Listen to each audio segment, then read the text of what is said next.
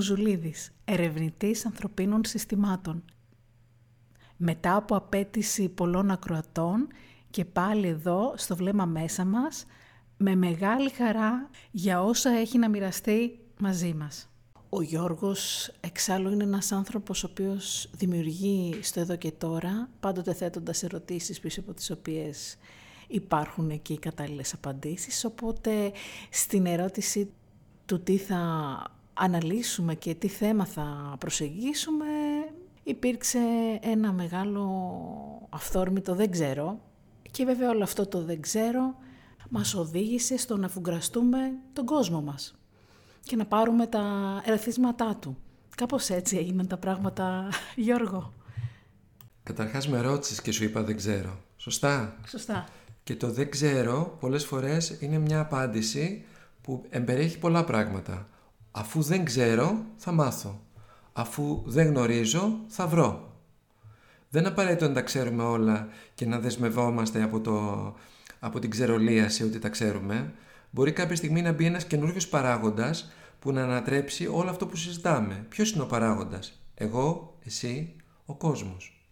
Και η αλήθεια είναι ότι το πρωί, καθώς ετοιμαζόμουν να έρθω να σε συναντήσω, συνέβησαν κάποια πράγματα και έτσι καταλήξαμε περίπου στο θέμα που θα συζητήσουμε, γιατί πήραμε φορμή από το ερέθισμα που συμβαίνει. Και ποιο ήταν αυτό; Είναι ο κόσμος αυτός που βλέπουμε με τα καθημερινά γεγονότα που μας κατακλείζουν και αλλάζει ο κόσμος αυτός. Μεταβάλλεται, τον βλέπουμε να να μην ξέρουμε προς τα πού να τον πάμε, προς τα πού να τον χαρακτηρίσουμε, προς τα πού να τον τοποθετήσουμε. Και αυτό έχει μέσα ένα πόνο. Έχει μέσα μία αναστάτωση, μία σύγκρουση. Τι να κάνουμε, πώς να το κάνουμε. Συνέβησαν γεγονότα συγκλονιστικά στη χώρα και παγκοσμίως, όχι μόνο στη χώρα. Αλλά Είμαστε σαν μουδιασμένοι, σαν να προσπαθούμε να τρέξουμε σε ένα μαραθώνιο που είμαστε αθλητές και δεν μπορούμε. Γιατί λέμε τώρα να ξεκινήσουμε, να μην ξεκινήσουμε. Ε, γίνεται ένα, ένα μπέρδεμα μέσα μας. Οπότε ας ξεκινήσουμε να συζητάμε αυτό, το, την αλλαγή του κόσμου. Καταρχάς, και πότε δεν άλλαζε ο κόσμος. Αφού αυτό είναι στη φύση της γέννησής του, είναι στη, στο DNA του κόσμου να αλλάζει. Εμείς θέλουμε οι προσωπικότητές μας, αυτό που νομίζουμε ότι είμαστε εμείς, θέλουμε να παραμείνει το ίδιο για να αισθανθούμε ασφάλεια. Ο κόσμος είναι έτσι, οι χώρες είναι έτσι, η κοινωνία λειτουργεί με αυτόν τον τρόπο, τελεία. Και παύλα πολλές φορές. Και ξαφνικά έρχεται ο άνεμος της ζωής, ο άνεμος της ιστορίας, διαλύει την παύλα, διαλύει την τελεία και βάζει αποσιοποιητικά, θαυμαστικά και ερωτηματικά. Αυτά όμως είναι που εξελίσσουν τον κόσμο. Ακούγεται φιλοσοφικό, αλλά η πραγματικότητα είναι, η ιστορία λέει ότι ο κόσμος δεν αλλάζει όταν εμείς θέλουμε να, να τον αλλάξουμε σύμφωνα με δυναμικές που εμείς θεωρούμε ότι αντέχουμε ή τις θεωρούμε κανονικές. Ο κόσμος λειτουργεί με διάφορες μεταβλητές. Μία από αυτές είναι και η χαοτική. Ωραία. Όπως το λες, χαοτική. Πολύ ωραίο όλο αυτό που περιγράφεις, αλλά πώς είναι να ζεις όταν η πλημμύρα έχει πάρει το σπίτι σου. Πώς είναι να ζεις όταν δεν έχεις ρεύμα στο σπίτι σου; Πώς είναι δυνατόν όταν έχουν έρθει φυσικές καταστροφές, ας πούμε αυτό που έχουμε και κι άλλες να συζητήσουμε, όχι μόνο φυσικές καταστροφές αλλά και εσωτερικές καταστροφές. Πώς είναι δυνατόν αυτός ο άνθρωπος να καταφέρει να δει όλο αυτό που περιγράφεις; Μερικοί θα καταφέρουν και τη στιγμή της μεγάλης καταστροφής να βλέπουν τι συμβαίνει, να κρατούν την ψυχραιμία τους, να αντέχουν να εκφράζουν τον πόνο τους, γιατί μερικοί δεν τον εκφράζουν, να αντέχουν να εκφράζουν το θυμό τους, την αγανάκτησή τους και να ζητούν και βοήθεια. Μερικοί καταραίουν, άλλοι λένε δεν το χωράει το μυαλό μου και δεν μπορεί να το χωρέσει το μυαλό τους. Δεν αντιδρούμε όλοι με τον ίδιο τρόπο στις καταστροφές, αλλά το να λέμε ότι εμείς τώρα εδώ συζητάμε πάρα πολύ ήρεμα και απλά ενώ το νερό δεν μας πλημμυρίζει και δεν καταστρέφει τη ζωή μας, αύριο μπορεί το νερό εκεί που είμαστε να καταστρέψει τις ζωές μας. Και τη δική μου και τη δική σου, Χριστίνα. Και τότε θα αντιδράσουμε όπως όλοι οι άνθρωποι. Θα πονέσουμε, θα ξαφνιαστούμε, θα κλάψουμε, θα πούμε γιατί συμβαίνει αυτό. Κοίταξε να δεις. Οι οραματιστές του κόσμου, κάποιοι σοφοί, μπορούν να καταλάβουν που πάει το σύστημα. Όχι τώρα, από πάντα. Το υπόλοιπο 90 φεύγα μπορεί να το, ε, μια καταστροφή να τη λέει αδικία, ένα σύστημα να το λέει καλό ή κακό ή οτιδήποτε. Ας μείνουμε στη λέξη οραματιστές που μου αρέσει και πολύ ως λέξη. Τι εννοείς όταν λες οι οραματιστές ξέρουν πού πηγαίνει ο κόσμος; Υπάρχουν κάποιοι άνθρωποι, ανεξάρτητα ηλικίας, αμαντά μπαμπαντάμ στην ιστορία του κόσμου, που μπορούν να διακρίνουν ανάλογα με τις μεταβλητές που, του παρόντος το που πηγαίνει ένα συγκεκριμένο σύστημα, ιστορικό, κοινωνικό, πολιτιακό, κοινωνικό. Αυτοί οι άνθρωποι δεν είναι πολλοί και έτσι κι αλλιώς, ακόμη και όταν μιλούν, δεν τους ακούνε και πάρα πολύ. Πού πηγαίνει το σύστημα, θέλεις να μου πεις εσύ που, κατά τη δική σου γνώμη. Καταρχάς, γιατί θεωρεί ότι ανήκω στους οραματιστές. Σε ευχαριστώ πάρα πολύ, αλλά μπορεί και να μην ανήκω. Δεν είπα ότι ανήκεις. Α, ωραία, τέλεια. Εννοούσα για τους άλλου που περιγράφεις. Τα αλλά Παρ' όλα αυτά, αν θέλεις, πιστεύω ότι ανήκεις, αλλά ας πούμε ότι. Ε, Όντως δεν, δεν αναφερόμουν σε σένα. Πες μου, εσύ τη δική σου. Α τους οραματιστές, ο καθένας είναι και πολλοί, δεν τους ξέρουμε ποιοι είναι. Α πούμε για εμάς τους δύο τώρα που συζητάμε. Εσύ, πού πιστεύεις ότι οδεύει αυτός ο κόσμος, έτσι όπως το λες; Εκεί που τον πηγαίνει η ωραία μοίρα του, στην εξέλιξή του. Η εξέλιξή του είναι πνευματική, νοητική, συναισθηματική, ακόμα και σωματική. Θέλεις να μου πεις δηλαδή ότι η εξέλιξη μπορεί να έρθει και μέσα από την καταστροφή, τον πόνο, το τραύμα το συλλογικό, όλα αυτά τα γεγονότα που συνέβησαν, που τα βιώσαμε σαν να ήμασταν κι εμείς μέσα Μπορεί να μην συνέβη σε εμάς το ότι δεν ήμασταν μέσα στο βαγόνι των τεμπών, αλλά το περάσαμε σαν ένα δυνατό γεγονός. Μπορεί να μην κάει και το σπίτι μας, αλλά όταν βλέπαμε τους ανθρώπους να πονάνε, πονούσε και η δική μας η ψυχή. Άρα, αυτό θέλω να μου πεις, ότι ο καθένας από εμά βιώνει όλη αυτή την κατάσταση και πώς την ενσωματώνουμε στη, στη δική μας ζωή, θέλεις να το πεις, ώστε να δούμε την γενικότερη αλλαγή της ζωής όλων μας. Δεν ξέρω αν το λέω. Ο καθένας ανάλογα με αυτά που έχει κερδίσει στη ζωή του, με αυτά που έχει καταλάβει και κυρίως μέσα από την ισορροπία του, τα αφομοιώνει διαφορετικά. Δεν τα αφομοιώνουν όλοι οι άνθρωποι το ίδιο. Δεν είμαστε μία μάζα που λέγεται ανθρωπίλα, ας πούμε, που λέμε θα γίνει ένα γεγονός και όλοι με τον ίδιο τρόπο θα αντιδράσουν. Όχι, αντιδρούν με διαφορετικό τρόπο. Και ανάλογα με το πώς κρίνουν αυτό που συμβαίνει και κυρίως ανάλογα με τις αντοχές τους και ανάλογα με τη συναισθηματική τους ισορροπία. Και αυτό είναι φυσικό. Αν τώρα πάμε σε προσωπικό επίπεδο, με ρωτάς πώς το βιώνω εγώ; Πώς, πώς πιστεύεις ότι αλλάζει ο κόσμος; Πώς πιστεύω ότι το αλλάζει ο κόσμος; Θα επαναλάβω. Ο κόσμος αλλάζει χρησιμοποιώντας γεγονότα που συμβαίνουν είτε επειδή είναι να συμβούν είτε επειδή προκαλούνται και ο κόσμος μπορεί όλο αυτό να το χρησιμοποιήσει για την πνευματική, νοητική, συναισθηματική και σωματική του εξέλιξη. Άρα σαν να μου λες ότι έρχεται με ένα κέρδος αυτή η κατάσταση που δεν είναι ευχάριστη. Το κέρδος, όπως είπες προηγουμένως και έχεις δίκιο, δεν μπορεί να το δει κάποιος που πλημμυρίζει το σπίτι του, γίνεται σεισμός, γίνεται πόλεμος ή αυτή τη στιγμή που 120.000 άνθρωποι φεύγουν πρόσφυγες από τον Αγκόρνο Καραμπάχ και πάνε στην Αρμενία ή ξέρω εγώ οτιδήποτε. Αλλά όλων μας τα σπίτια έχουν καεί γιατί στο DNA μας προερχόμαστε από γενιές που έχουν καεί τα σπίτια τους. Όλα μας τα σπίτια έχουν πλημμυρίσει. Αυτό σημαίνει και συμπονώ Μπορεί να μην έχει πλημμυρίσει ένα σπίτι μου σε αυτή τη ζωή, αλλά έχει πλημμυρίσει το σπίτι και έχει καεί το σπίτι της γιαγιάς μου, του παππού μου, της οικογένειάς μου. Η Ελλάδα έχει βιώσει και ο κόσμος μεγάλες καταστροφές. Γνωρίζουμε τι σημαίνει όλο αυτό. Αυτό στο υποσυνείδητό μας, του ανθρώπου στο σήμερα, θέλεις λίγο να μου το αναλύσεις πιο πολύ για να το καταλάβουμε πώς συμβαίνει. Δηλαδή αυτή η προβληματική κατάσταση, η καταστροφή, ο θάνατος, ο εμφύλιος, δεν ξέρω όλα αυτά τα, τα τραύματα, τα συλλογικά που συνέβησαν, μεταφέρονται με ποιον τρόπο στις επόμενες γενναίες, ως εμπειρία, ως ανάμνηση, ως τι; Ως τα πάντα. Δηλαδή εγώ γεννήθηκα τη δεκαετία του 60 και εκείνη τη δεκαετία του 60, η δεκαετία του 60 απήχε από τον εμφύλιο πόλεμο και από το δεύτερο παγκόσμιο πόλεμο μόνο 20 χρονάκια. Δηλαδή, χτες έγιναν όλα αυτά. Ο κόσμος πίστευε ότι πάμε σε μια πολύ καλύτερη εποχή, πολύ πιο φωτεινή, πολύ πιο ανεξάρτητη, εντάξει, και έγιναν πολλά άλλα μετά. Λοιπόν, οι γονείς μου, οι οποίοι βίωσαν αυτά τα θέματα, τα βίωσαν και σαν τραύματα. Φυσικά μέσα από τον τρόπο που μιλούσαν για αυτά, από τα προσωπικά τους τραύματα που σε μένα ήταν γνωστά καθώς μεγάλωνα, αναγνώριζα το πώς η ιστορία επηρεάζει τον κόσμο μέσα από τους γονείς μου.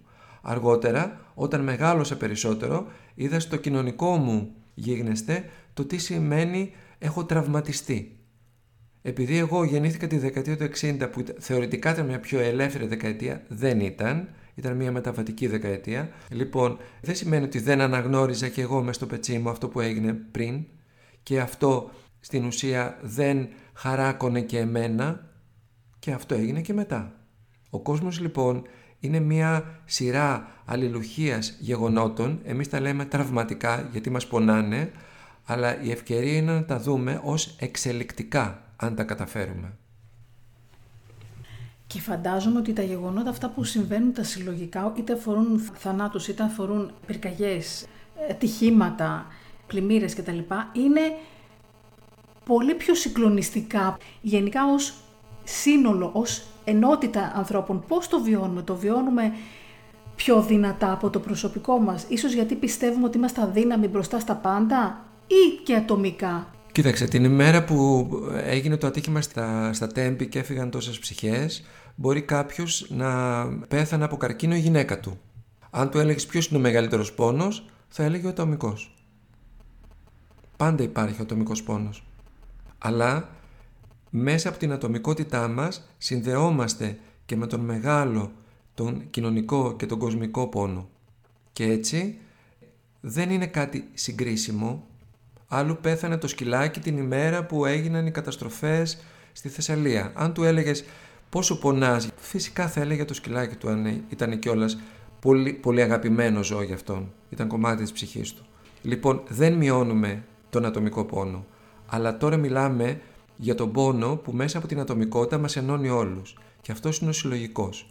Όταν φτάσουμε σε εκείνο το σημείο συμπόνιας, ο ατομικός και ο συλλογικός πόνος είναι ένας πόνος που στην ουσία μας ενώνει όλους και το ερώτημα είναι τι τον κάνουμε; Τον κάνουμε τροφή για το τραύμα μας ή τον κάνουμε προσάναμα για τη γνώση μας και για την εξέλιξή μας; Εγώ θέλω να πάει στο δεύτερο χωρίς να μειώνω το πρώτο. Το πρώτο θα υπάρχει πάντα.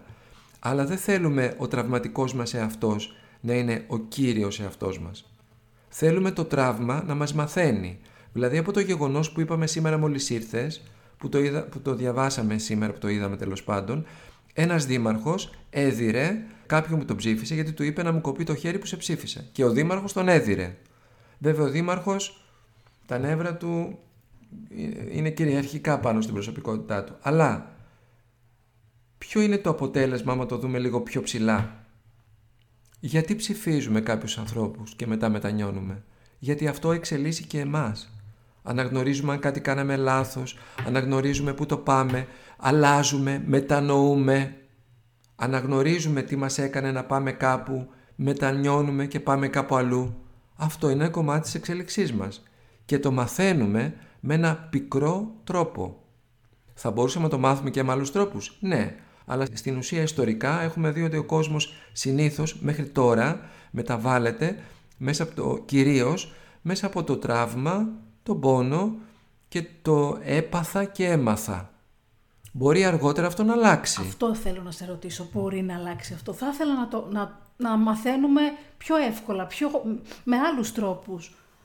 Γιατί πάντοτε, μήπως είναι αυτό προέρχεται και από το παρελθόν μας, από τα τραύματα αυτά τα συλλογικά, ότι μάθαμε να μαθαίνουμε μέσα από τον πόνο; Μακάρι και να μαθαίνουμε μέσα από τον πόνο. Ωραίο θα ήταν, αν και μπορεί να μην χρειαζόταν μετά ο πόνος. Όμως, εμείς τι κάνουμε; Το τραύμα το επαναφέρουμε στη ζωή μας και ατομικά και συλλογικά και στην ουσία αντί να μάθουμε, ενώ μάλλον λέμε ότι μαθαίνουμε, αλλά το επαναλαμβάνουμε σαν πράξη που δημιουργεί μετά μεγαλύτερο πόνο. Δηλαδή το τραύμα στην ουσία είναι ένα ανοιχτό στόμα, πώς είναι αυτά τα πουλάκια που τα ταΐζουν οι γονείς τους, οι, οι πουλογονείς. Τι γίνεται, έχουν συνέχεια το στόμα ανοιχτό, δεν πειράζει και να γελάσεις με αυτά που λέμε. Ναι. δεν σημαίνει ότι είσαι ανέστητη επειδή μιλάμε για τα τραύματα.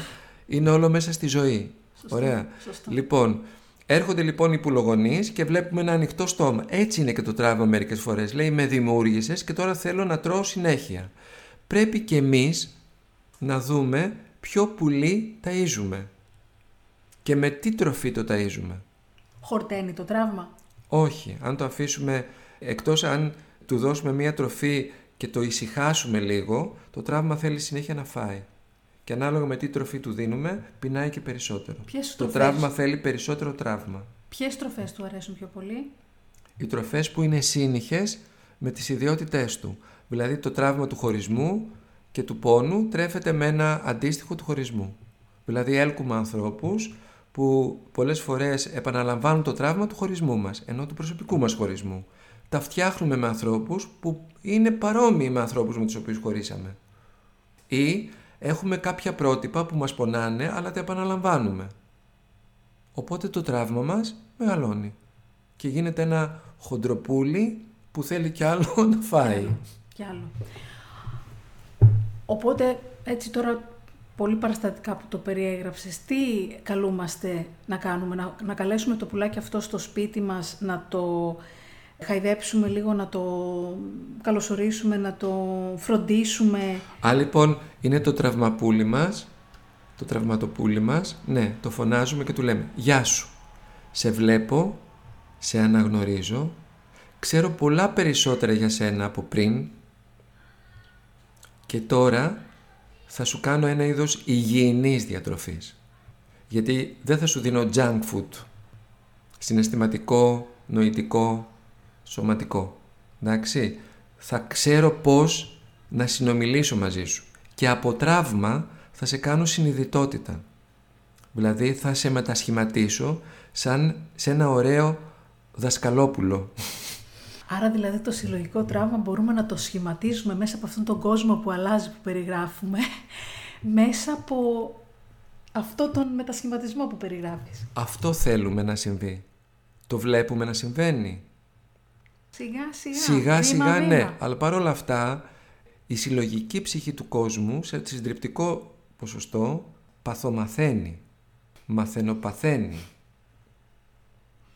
Και αυτό συνεχίζεται. Δηλαδή είναι σαν να λέει κι άλλο να πάθω για να μάθω κι άλλο.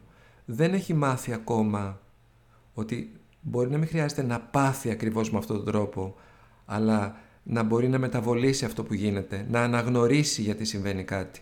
Και επίσης χρειάζεται να είμαστε και λίγο και μ, όσοι είμαστε δάσκαλοι για κάποιον, συμπεριλαμβανομένου του εαυτού μας, χρειάζεται να έχουμε και το καρότο και δεν μ' αρέσουν και τα μαστίγια για μένα και κάτι άλλο.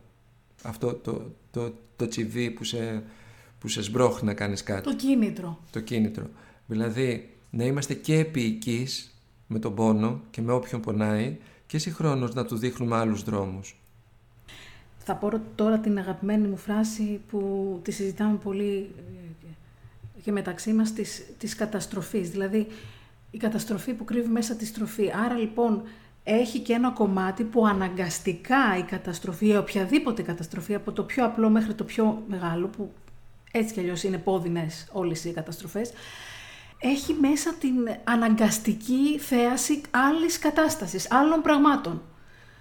Το θέμα είναι πόσο εύκολα θα το δούμε και πόσο εύκολα θα μπορέσουμε να αφήσουμε και τον πόνο λίγο στην άκρη, γιατί όλες αυτές τις καταστάσεις που περιγράψαμε είναι και πονετικές αυτό. Αντικειμενικά πονάς, αντικειμενικά χάνεις κάτι, γκρεμίζεται το σύμπαν σου. Ε, με τον κορονοϊό επίσης ήταν ένα πολύ μεγάλο συλλογικό τραύμα. Χάσαμε πολλοί άνθρωποι τη δουλειά μας, χάσαμε την ε, Ωραία. Επειδή υγεία μπορεί... μας. Καταλαβαίνω. Και θέλω εδώ να συμπληρώσω κάτι. Επειδή, ας πούμε, τώρα παίρνεις εσύ μια συνέντευξη από μένα. Φαντάσου εγώ ότι πριν ένα διάστημα δεν ήξερα καν τι σημαίνει podcast. Και ακόμα δεν ξέρω τι σημαίνει podcast. Εγώ ακόμη στο μυαλό μου το λέω συνέντευξη. Δεν έχει πλάκα. Γι' αυτό και πριν μου είπες γράψτε την στο Ναι, χαρτί. ναι. δεν είναι κακό καθόλου, να είναι Καθόλου, και στο χαρτί. ναι. Απλώς αυτός είναι ένας καινούριος τρόπος που Ωραία. εμείς το λέμε podcast. Πολύ δεν ωραία. ξέρω εγώ ποιος τον εφήβρε. Και δεν με ενδιαφέρει αυτή τη στιγμή, αλλά παρόλα αυτά, αν το ξέρεις εσύ, να μου το πεις. Ναι. Λοιπόν, κλείνει η παρέθεση. Λοιπόν, λέμε όλα αυτά τα πράγματα και μπορεί κάποιος να πει αυτός που ακούω. Πώς λέγεται; Γιώργος Βοσουλίδη. Ο άλλος που τον ακούω. Πώς λέγεται; Τάδε τάδε. Ο άλλος που τον ακούω. Μιλάνε ωραία και λογικά και μας βοηθούν και τέτοια. Άρα έτσι είναι και αυτοί. Όχι. Δεν είναι έτσι ακριβώς. Δηλαδή, εμένα δεν με γλιτώνει από τον πόνο αυτό που γνωρίζω και ο τρόπος που μπορώ να λειτουργήσω. Πονάω. Πονάω σωματικά, συναισθηματικά και νοητικά μερικές φορές. Κυρίως σωματικά οφείλω να πω, κλείνει η παρέθεση. Λοιπόν, τι γίνεται όμως; Αυτό που χρειάζεται είναι να δω όλο αυτό που ο τρόπος που εγώ βλέπω τον κόσμο μπορεί να με βοηθήσει να μετασχηματίσω καλύτερα τον πόνο. Αυτό είναι το κέρδος. Δεν σημαίνει ότι μιλάμε και λέμε τις διάφορες ε, γνωστικές σοφίες ή οτιδήποτε άλλο είμαστε σοφολογιότατοι και ξέρουμε τι συμβαίνει και δεν πονάμε. Όχι. Το θέμα είναι να γνωρίζουμε τι συμβαίνει, να πονάμε γιατί είμαστε άνθρωποι και να χρησιμοποιούμε τον πόνο σαν γνώση και να μετασχηματίζουμε τον πόνο σε δράση. Δηλαδή, αν γίνεται μια καταστροφή στη ζωή μας ή στον κόσμο, θα περάσω από το πένθος αυτής της καταστροφής, αλλά μετά θα πω τι μου δίδαξε για να μην ξαναγίνει. Δεν σημαίνει ότι πρέπει να ελκύω συνέχεια καταστροφές. Τι μου δίδασκε πλημμύρα στη Θεσσαλία, πού χτίστηκαν τα σπίτια, ποια ήταν τα ρέματα, ποια ρέματα καλύφθηκαν, σωστά καλύφθηκαν. Χτίστηκαν ολόκληρα χωριά σε απορροές παλαιών, αρχαίων, ποταμών. Λάθος. Τι να κάνω τώρα, μπορώ να το διορθώσω, ναι. Έπρεπε οι άνθρωποι να πονέσουν τόσο πολύ. Όχι, δεν θα έπρεπε να πονέσουν τόσο πολύ. Αφού όμως πόνεσαν και πονάν τώρα, τι σημαίνει για το μέλλον, τι χρειάζεται να κάνω, αν θέλω να δημιουργήσω ένα καινούριο κόσμο; Άρα να αναλάβει ο καθένας μας την ευθύνη του. Ο ιδιοκτήτης του οικοπαίδου την ευθύνη του, ο δήμαρχος την ευθύνη του, ο μηχανικός την ευθύνη του, ο κυπουρός την ευθύνη να κλαδέψει. Όλα αυτά μαζί. Γιατί αν πιάσει φωτιά το σπίτι του διπλανού, θα κάνει και το δικό μου. Έτσι δεν είναι. Δηλαδή, μέσα σε όλα αυτά είμαστε όλοι. Αυτό είναι ένα μπουκαλάκι νερό για να μην νομίζω ότι είναι κάτι άλλο. Χρειαζόμαστε και να πιούμε λίγο νεράκι. και την ε, πραγματικότητα, έτσι, το πώς γράφουμε. Όχι όλα αποστηρωμένα και όλα... Όχι, ε, μάλιστα σου είπα κάποια φορά θα μπορούσαμε να γράψουμε και κάτι και να είμαστε στο δρόμο, να, ακούγονται τα αυτοκίνητα, ο κόσμος. Ξεκινήσαμε να το κάνουμε αυτό, αλλά μας έπιασε η μπόρα. Ναι, δεν είναι όλα ανάγκη να είναι αποστηρωμένα. ναι, ναι, ναι. Σε ύφος στουντίου με στουντιακές φωνές, γιατί έτσι αυτό έχει μια γοητεία. Γοητεία έχει και καμία γοητεία, στην ουσία η πραγματικότητα είναι αυτή που χρειάζεται να μας ενώσει, ακόμη και σε ένα podcast. Για πες μου, γιατί έχασα την ερώτηση. Είπα ότι ο καθένας λοιπόν αναλαμβάνει την ευθύνη του. Αν εγώ δεν κόψω τα χόρτα του σπιτιού μου, αν θα πάρει φωτιά, θα πάρει και το δικό σου σπίτι φωτιά. Οπότε θα καούμε μαζί. Άρα είμαστε όλοι μαζί μέσα σε αυτό. Ότι σε αυτές τις καταστροφές που περιέγραψες, ότι πώς το κάνουμε, τι, τι έγινε με τα οικόπεδα και όλα αυτά που χτίσαμε κτλ. Υπήρχε και η ατομική ευθύνη του καθενός. Που είναι και συλλογική τελικά. Καταλήγει εκεί, αυτό λέω. Ε, ναι, αλλά τώρα θέλω να πω κάτι. Τι σημαίνει ο καθένας να λαμβάνει την ευθύνη του. Αυτό είναι πάρα πολύ σωστό. Ακούγεται όμως και λίγο εισαγγελικό. Δηλαδή, ενώ είναι μία αλήθεια και είναι μία πνευματική αλήθεια, εμείς τη μεταφέρουμε σαν, σαν κατηγορία σε κάποιον και σαν τιμωρία. Εγώ τη μετέφερα σαν Όπως ακούγεται τη μετέφερα. Ότι ναι. αν αναλάβουμε την ευθύνη μας, θα είμαστε, δεν θα καούμε, δεν θα, δεν θα φτάσουμε στο πρόβλημα, όχι σαν κατηγορία. Δεν ήθελα έτσι να είναι, αλλά ακούγε... έτσι, ναι. εσύ δεν ακούγεσαι σαν κατηγορία, εσύ έκανες την ερώτηση. Ο τρόπος όμως που αυτή η φράση μεταφέρεται στον κόσμο ακούγεται σαν μια τιμωρία, να αναλάβεις την ευθύνη σου, δηλαδή στη φυλακή του μυαλού σου εννοώ για τα λάθη σου. Δεν εννοούμε αυτό να αναλάβεις την ευθύνη.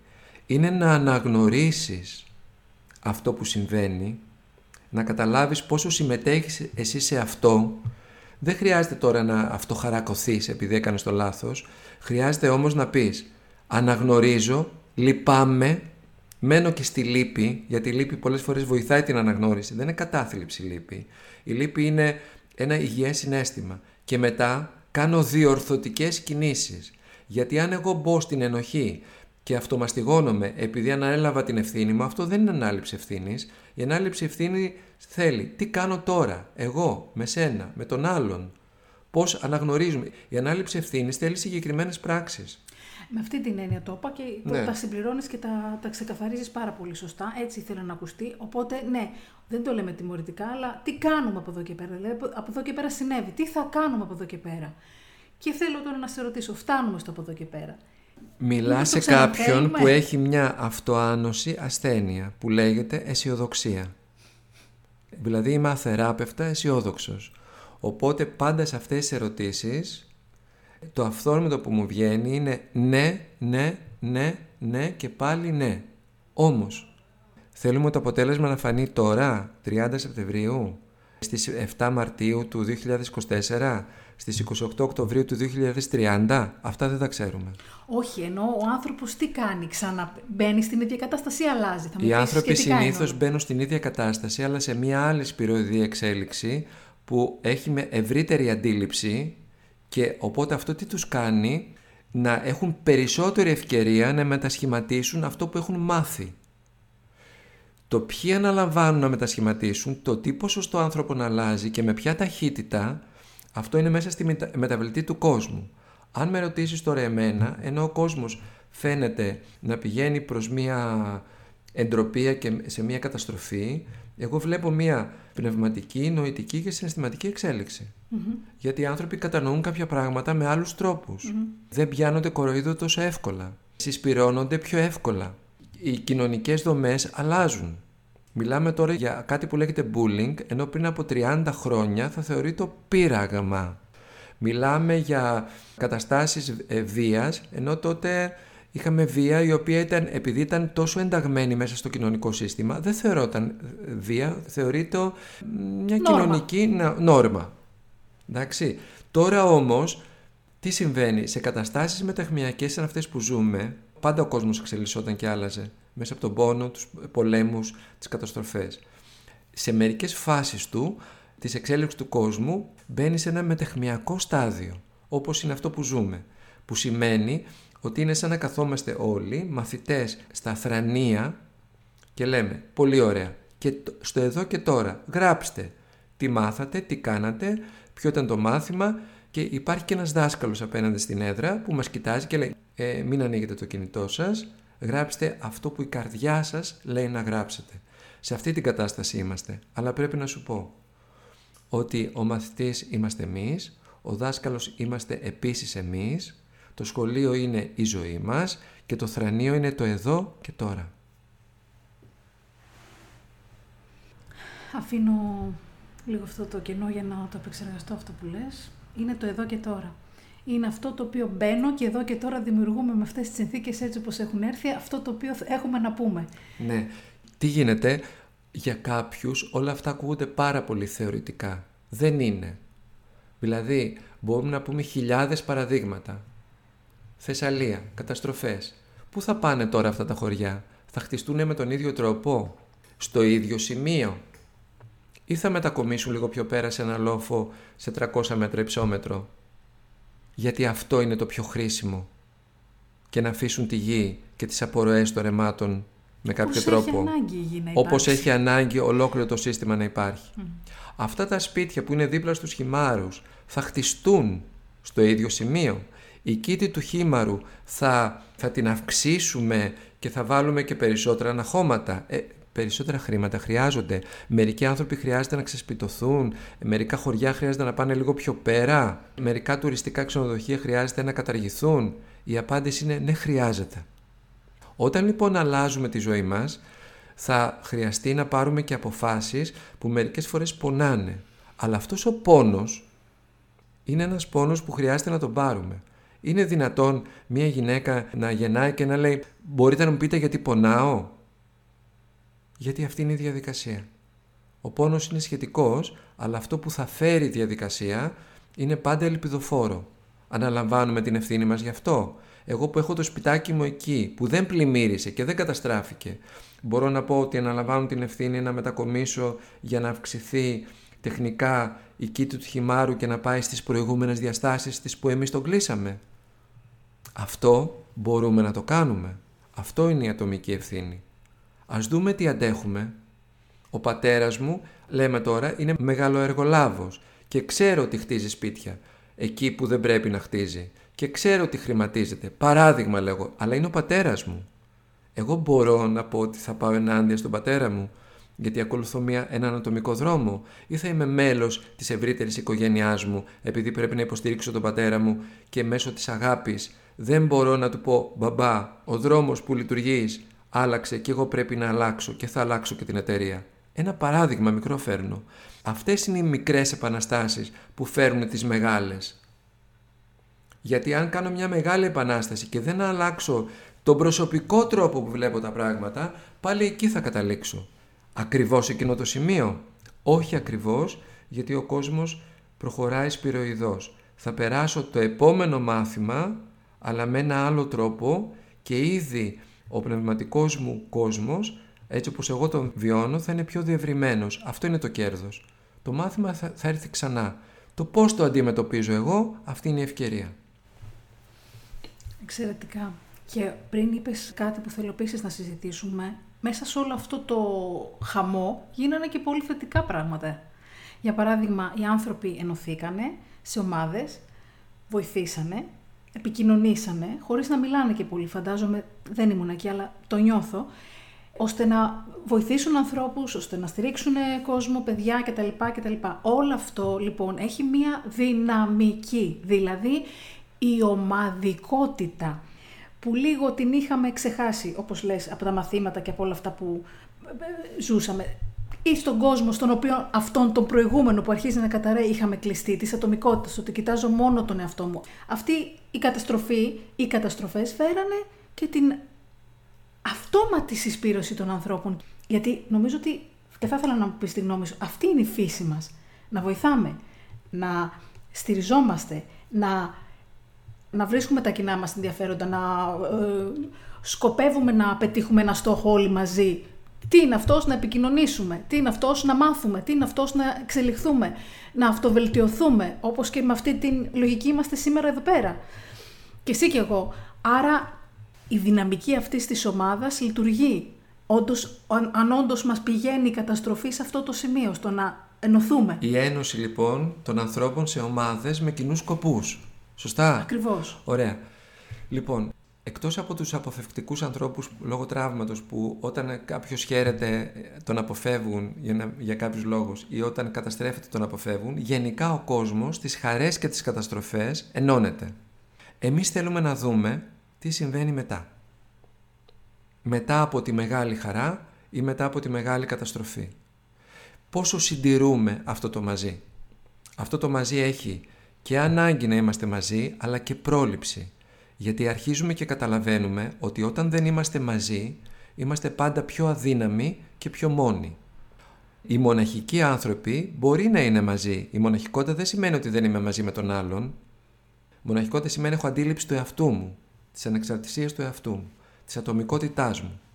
Αλλά μπορώ να ενωθώ για ένα κοινό σκοπό. Άρα, ας πάρουμε το μάθημα ότι η πρόληψη και η βοήθεια γίνεται πάντα στο μαζί. Και αυτό είναι μια φωτιά που είναι σε χαμηλό βρασμό και καίει συνεχώς. Δεν μπορώ εγώ να αφήνω το μαζί και να πηγαίνω στο μαζί μόνο όταν καταστρεφόμαστε. Δεν γίνεται αυτό το πράγμα. Το μαζί λέει τι έχουμε μάθει όλοι μαζί από αυτό. Αυτό προϋποθέτει επικοινωνία. Δηλαδή προϋποθέτει να έρθω και να σου πω τι έχω μάθει να μου πεις εσύ τι έχεις μάθει. Αυτό που έχουμε μάθει μετά να το κάνουμε κάπου αλλού, κάπου να το πάμε, κάπου να συμπονέσει ο ένας τον άλλον, κάπου να αναγνωρίσουμε τις διαφορές μας, τις ατομικές. Κάπου αυτές τις ατομικές διαφορές με γέφυρες να τις ενώσουμε και να τις κάνουμε κάποιο έργο στο κοινό ποτάμι που ρέει ανάμεσα από τα πόδια μας. Αυτό σημαίνει επικοινωνία. Αυτό σημαίνει μαζί. Ωραία. Λοιπόν, οπότε η ομαδικότητα, η επικοινωνία, το μαζί σε πρώτο πλάνο. Το βλέπω. Αυτό είναι μία ανάγκη του ανθρώπου από τότε που γεννήθηκε. Το να είναι ενταγμένος σε ομάδες που τον εξελίσσουν ή σε ομάδες που του δημιουργούν ασφάλεια ή σε ομάδες οικογένεια, κοινωνία, συστήματα, κράτη και μετά κόσμος που στην ουσία έχει μία συναλλαγή και ο ένας βοηθάει την εξέλιξη του άλλου. Σιγά σιγά θα φτάσουμε και στον κόσμο, αλλά προς το παρόν πάμε ο δικός μας κόσμος ο προσωπικός, ο κόσμος μου λέγεται Γιώργος, ο κόσμος μου λέγεται Χριστίνα.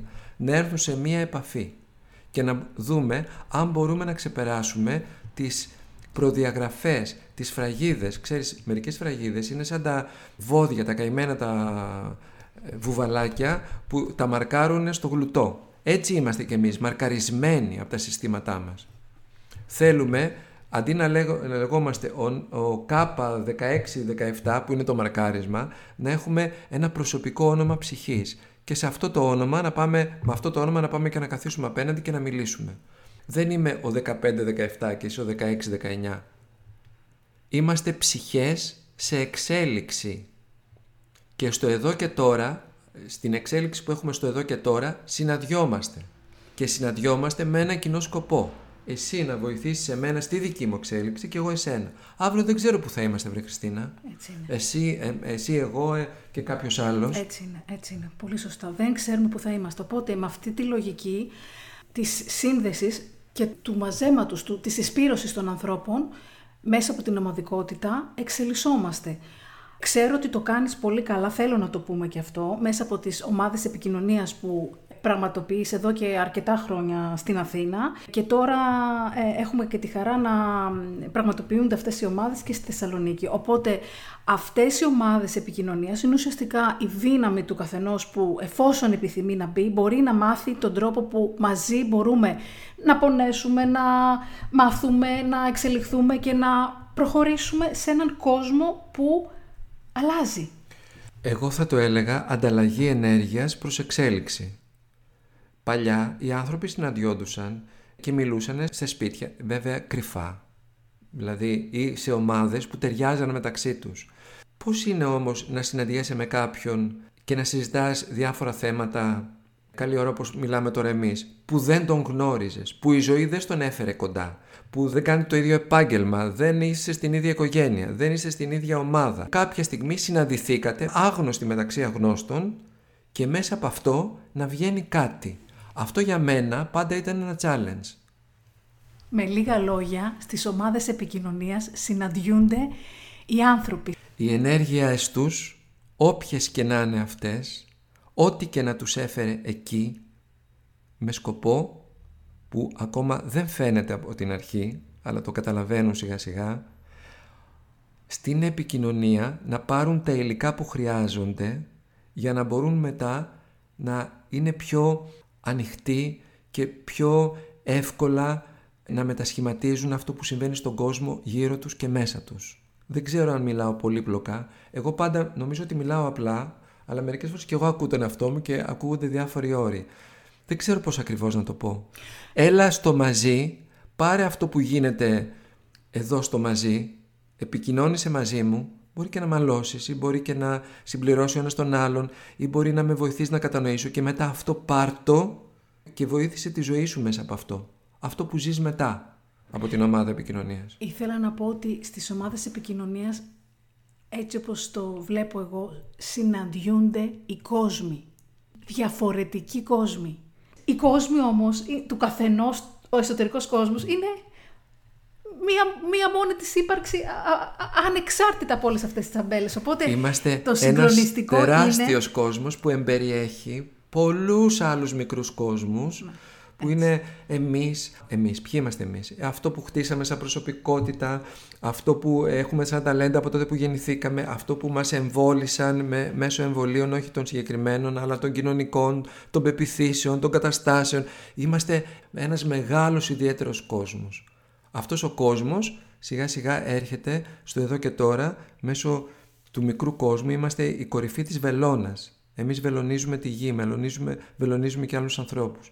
Λοιπόν, και μέσα από αυτό επικοινωνούμε.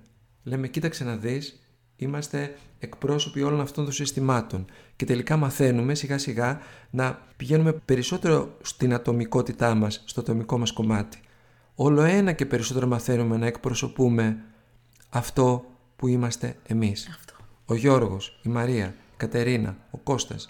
Στις ομάδες επικοινωνίας, παρόλο που γνωριζόμαστε πολύ καλά, λέμε τα ονόματά μας ξανά και ξανά. Γιατί; Για να εμπεδώσουμε ότι μπορεί να είμαι ο γιος τάδε, η κόρη τάδε, η γυναίκα τάδε, η μάνα τάδε, ο πατέρας του τάδε, ο δάσκαλος τάδε, το επάγγελμα, αλλά στην ουσία είμαι, ψάχνουμε να βρούμε το εγώ. Εξαιρετικά. Θα κάνω μια παύση. Πρέπει να επεξεργαστούμε όλα αυτά που ακούσαμε και να επανέλθουμε.